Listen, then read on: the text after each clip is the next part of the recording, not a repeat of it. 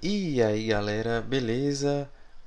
Começando aqui uma série de vídeos sobre as principais teses do serviço social. Fica ligado. Bem, se você ainda não me conhece, meu nome é Antônio, sou graduado em Serviço Social pela Universidade Federal de Pernambuco e também sou aqui criador do podcast da Virada. Produzo aqui o nosso querido podcast sobre serviço social. E a partir de hoje a gente vai iniciar uma série de vídeos tanto aqui para o Instagram, como acho também que para o YouTube, sobre as principais teses do serviço social. Essas teses que vão nos ajudar a compreender um pouco sobre a dinâmica da construção do serviço social enquanto profissão no Brasil e também princip os principais conteúdos dessas teses, sobretudo os conteúdos dos principais autores, como Zé Paulo Neto, Faleiros, Martinelli, Yamamoto e por aí vai. Então essa aqui é uma tentativa da gente poder interagir um pouco mais, né? Vocês poderem me ver também, não só ouvir minha voz, como de costume nos episódios do podcast, e também tentar trazer é, um pouco desses detalhes dessas teses. Bem, e para a gente começar hoje com essa série de vídeos, vou escolher uma, uma tese que ela não é muito conhecida dentro do serviço social, pelo menos não para a grande maioria das pessoas, que é a tese da identidade alienada da professora Maria Lúcia Martinelli. Ela vai trazer essa tese no seu livro Serviço Social, Identidade e Alienação, que é fruto da tese de doutorado dela e que vai ser transformada em livro, em primeira edição, em 1989. Lembrando ali 89, já no pós na virada do serviço social, né, naquela intenção de ruptura, como o professor José Paulo Neto vai falar, e é uma tese já vinculada, como a própria autora vai mencionar no prefácio do livro, vinculada à tradição marxista. Se bem que há algumas críticas, por exemplo, da professora Yamamoto, a gente vai chegar lá no final desse vídeo, sobre essa vinculação, mas enfim, é uma tese que ela vai estar vinculada à tradição marxista, segundo a própria autora, e que vai tentar trazer um pouco desse momento ali que o serviço social está vivendo, essa ebulição política e, e de ruptura com o serviço social tradicional. Bem, qual é a, o propósito dessa tese? Qual é o propósito da autora quando ela vai tratar sobre essa identidade alienada? Bem, ela vai tentar descobrir os nexos, as ligações entre o capitalismo e a profissão, a profissão de serviço social. Eu vou até citar uma parte aqui do livro dela que ela fala isso na página 5. Ela fala o seguinte: que o propósito da tese é, descobrir o real significado da profissão na sociedade do capital e sua particularidade nos processos de reprodução das relações sociais. Está lá no livro, na página 5, se você quiser conferir, e depois eu vou deixar aqui na descrição o nome do livro. Se você quiser também, se não tiver, eu tenho PDF, posso enviar, enfim. Então vejam o a tentativa, o propósito da, da, Martinelli é tentar descobrir esse elo, essa ligação entre o capitalismo, a sociedade capitalista e a profissão e tentar identificar a sua particularidade nessa reprodução social. E ela vai partir da análise, logo no primeiro, na primeira parte do livro, ela vai fazer uma análise histórica do movimento operário europeu, né, porque ela vai pensar que o serviço social ele originalmente se encontra na Inglaterra, a partir dali do movimento operário europeu, então ela vai estudar esse movimento operário europeu, a racionalização da assistência social enquanto política pública e bem como as origens do serviço social e seu desenvolvimento nesse âmbito, nesse âmbito da assistência social e do movimento operário europeu. E ela vai dizer que o serviço social vai surgir nesse, nesse bojo sob o signo da ilusão do servir, e que parte das iniciativas da burguesia, da igreja, do Estado para o controle da classe operária e para o enfrentamento da acumulação da pobreza vão fazer o serviço social se colocar nesse, nesse processo. Então, ela vai tentar identificar, ela vai ter como objetivo identificar os óbices e as possibilidades para o desenvolvimento da identidade profissional e da consciência dos assistentes sociais enquanto profissionais, dentro desse âmbito de onde o serviço social surge nesse aspecto sobre a ilusão de servir. Martinelli, ela vai partir de um pressuposto de que haveria dentro do serviço social uma identidade em si, Ou seja, um, quando o serviço social surge, haveria ali um tipo ideal. Lembra lá das aulas de Weber, né, de sociologia? E, por favor, eu estou colocando aqui.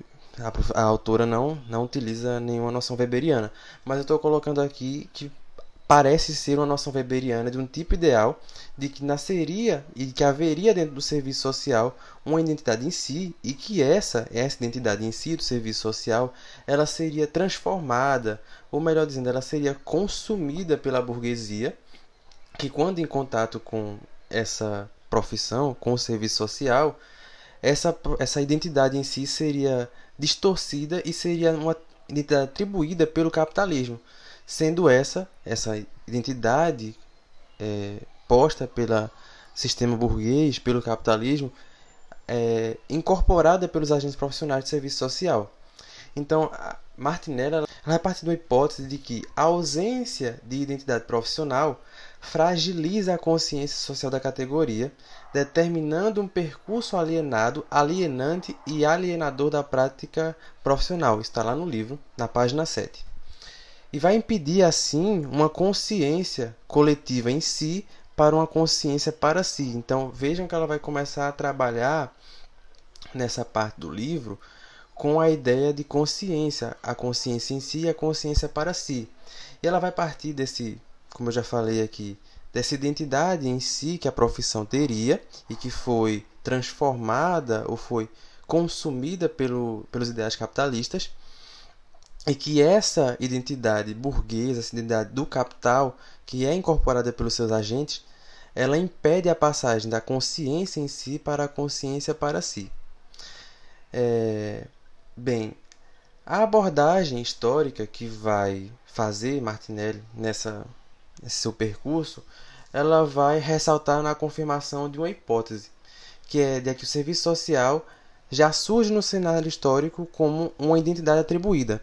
Eu vou até trazer aqui outro outro trecho do livro, que é sempre bom trazer aqui, né, para embasar o nosso argumento, desse, dessa parte da identidade já atribuída, porque ela vai falar o seguinte, na página 58.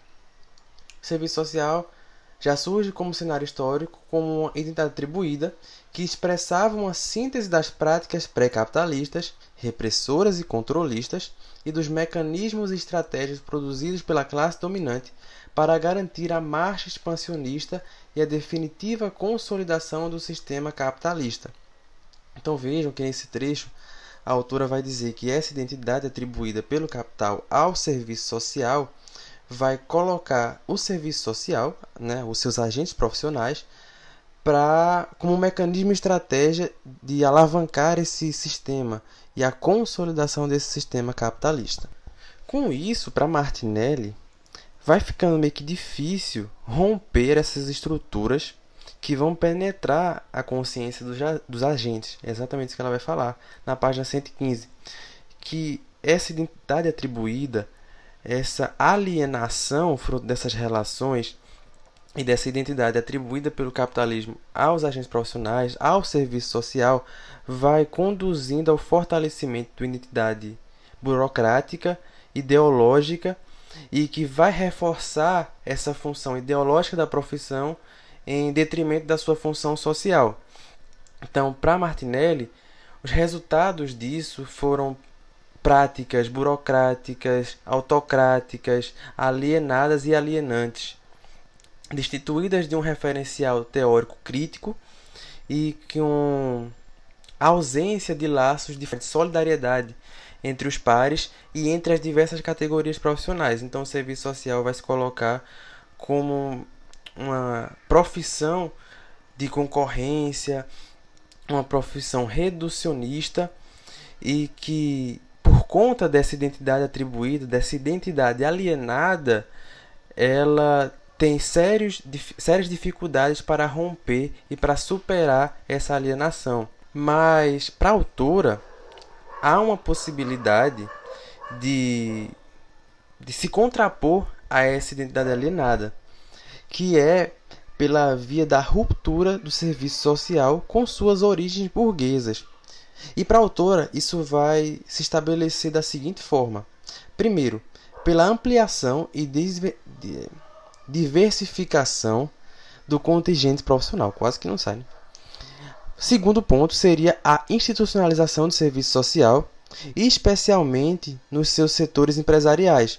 Com essa inserção do serviço social no mundo empresarial, os assistentes sociais e as assistentes sociais entrariam num contato maior com as lutas dos trabalhadores e seus enfrentamentos, as suas contradições, e que é, isso vai ocorrer, na visão da autora, principalmente a partir de 1950, o que vai ajudar a desvelar as lutas reais das classes, e, das classes trabalhadoras e a luta de classes que há na sociedade. Então ela vai analisar que o movimento de reconceituação que vai ter seu início na década de 60 foi um expoente desse movimento de tentar superar essa identidade alienada, mas na concepção da autora, ele só vai lograr êxito esse movimento no Brasil a partir das décadas de 70 e 80.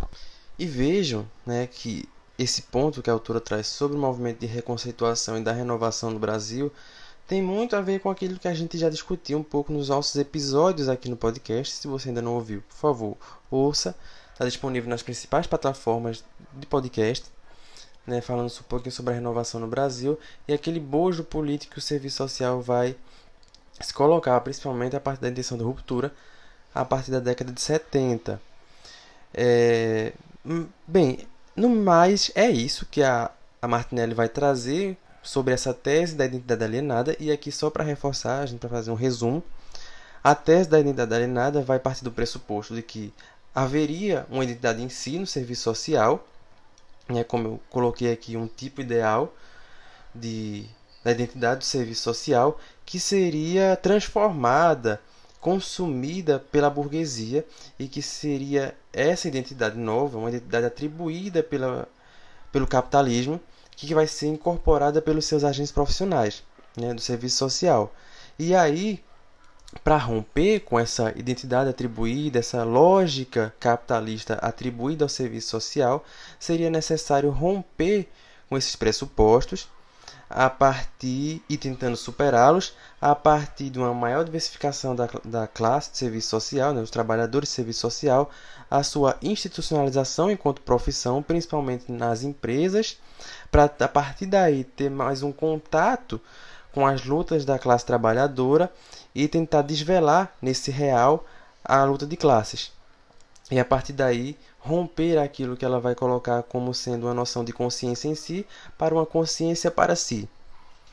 Então, esse mais ou menos é o bojo e o centro da tese da identidade alienada.